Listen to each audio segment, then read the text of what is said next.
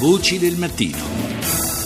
Adesso parliamo di un'altra forma di estremismo che riguarda casa nostra perché parliamo delle eh, organizzazioni criminali e parliamo di un criminale, eh, di un capo dell'Andrangheta che è Pasquale Condello che non, non, solo era un boss del vecchio stampo ma era anche l'ultimo boss dell'Andrangheta Regina. Lo chiamavano il Supremo proprio per il carisma criminale che esercitava all'interno dell'organizzazione.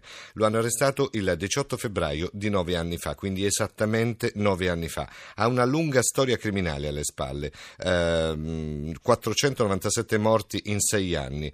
La nostra Rita Pedizzi ha sentito Salvatore Boemi, che è il magistrato che coordinava la direzione distrettuale antimafia di Reggio Calabria che sicuramente ha caratterizzato in modo forte l'andrangheta in provincia di Reggio Calabria. Pasquale Condello peraltro è un soggetto letterario, letterario tra virgolette dico io, perché noi sapevamo che trascorreva la latitanza mai al di fuori di Reggio Calabria era legatissimo al suo nucleo familiare e a differenza di altri che avevano lasciato veramente, non dico la regione, ma avevano lasciato il paese, Pasquale Condello noi sapevamo che non aveva lasciato Reggio Calabria, ma godeva di una stima criminale talmente alta che praticamente fu difficilissimo trovare la strada maestra per la sua cattura. Il Provenzano di Calabria. Guardi, è Provenzano che può essere chiamato il Pasquale Condello siciliano, perché la statura, l'importanza, il volume di affari, ma soprattutto la modernità criminale di Pasquale Condello, costretto alla guerra di mafia, una guerra che lui tentò in tutti i modi di evitare, mi fanno dire sicuramente che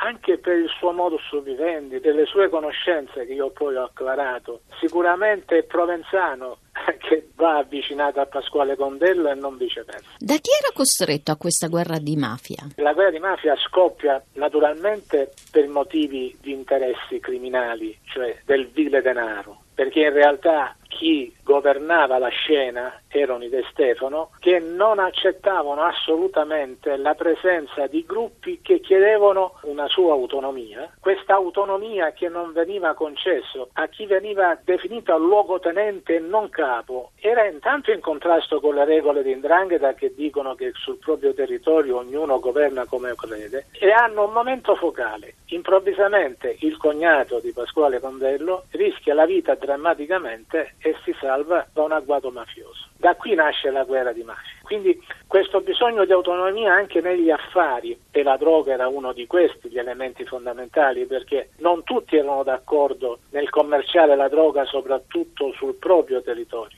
Una cosa era farlo a Torino, a Milano, e una cosa è portare la droga all'interno del proprio contesto per vedere i propri figli distrutti da questo fenomeno. Ecco, esplode la guerra di mafia ed esplode come? Con un agguato altrettanto importante, ma che purtroppo ebbe esito positivo, con la morte di Paolo De Stefano, che veniva considerato da un'andrangheta federale, da un'andrangheta che si vantava di essere ognuna proprietaria del suo territorio, ma che in buona sostanza era necessariamente guidata da alcuni capi. Ecco, Paolo De Stefano, capo della cosca de Stefaniana di Reggio Calabria, viene ucciso e da lì esplode una guerra di mafia che dall'85 lascia sul campo 497 morti tra Reggio Calabria e i paesi vicini. In quanti anni? 85-91 la guerra di mafia finisce il giorno dopo che viene ucciso barbaramente, inutilmente, il dottor Antonino Scopelliti. Era in vacanza in Calabria. Tornando da una spiaggia al suo paese natale, Campo Calabro, viene ucciso da due killer da strapazzo, dico io. Il giorno dopo la morte di Antonino Scopelliti, la guerra di mafia a Reggio Calabria cessa. Non abbiamo più un omicidio di stampo mafioso per lunghissimi anni. Cosa intendo dire? Che praticamente la morte del procuratore che doveva rappresentare la pubblica accusa da lì a due mesi del maxi processo, procuratore già designato per andare in aula, notoriamente incorruttibile e inavvicinabile, determinò il sangue che riuscì a far sedere a un tavolo attraverso gli amici siciliani, da un lato i De Stefaniani e dall'altro lato i condelliani mertiani.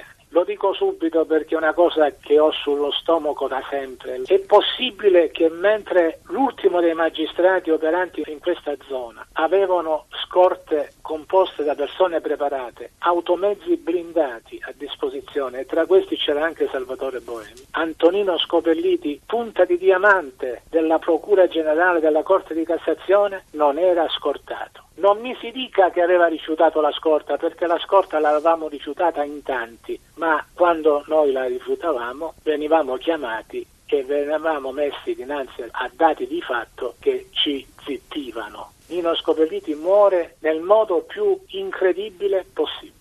È una cosa che non riesco ad accettare neanche adesso a distanza di tantissimi anni. Era soltanto un magistrato che faceva il suo dovere. Il buon giudice, nella sua solitudine, deve essere libero, onesto e coraggioso. Sono parole di Antonino queste.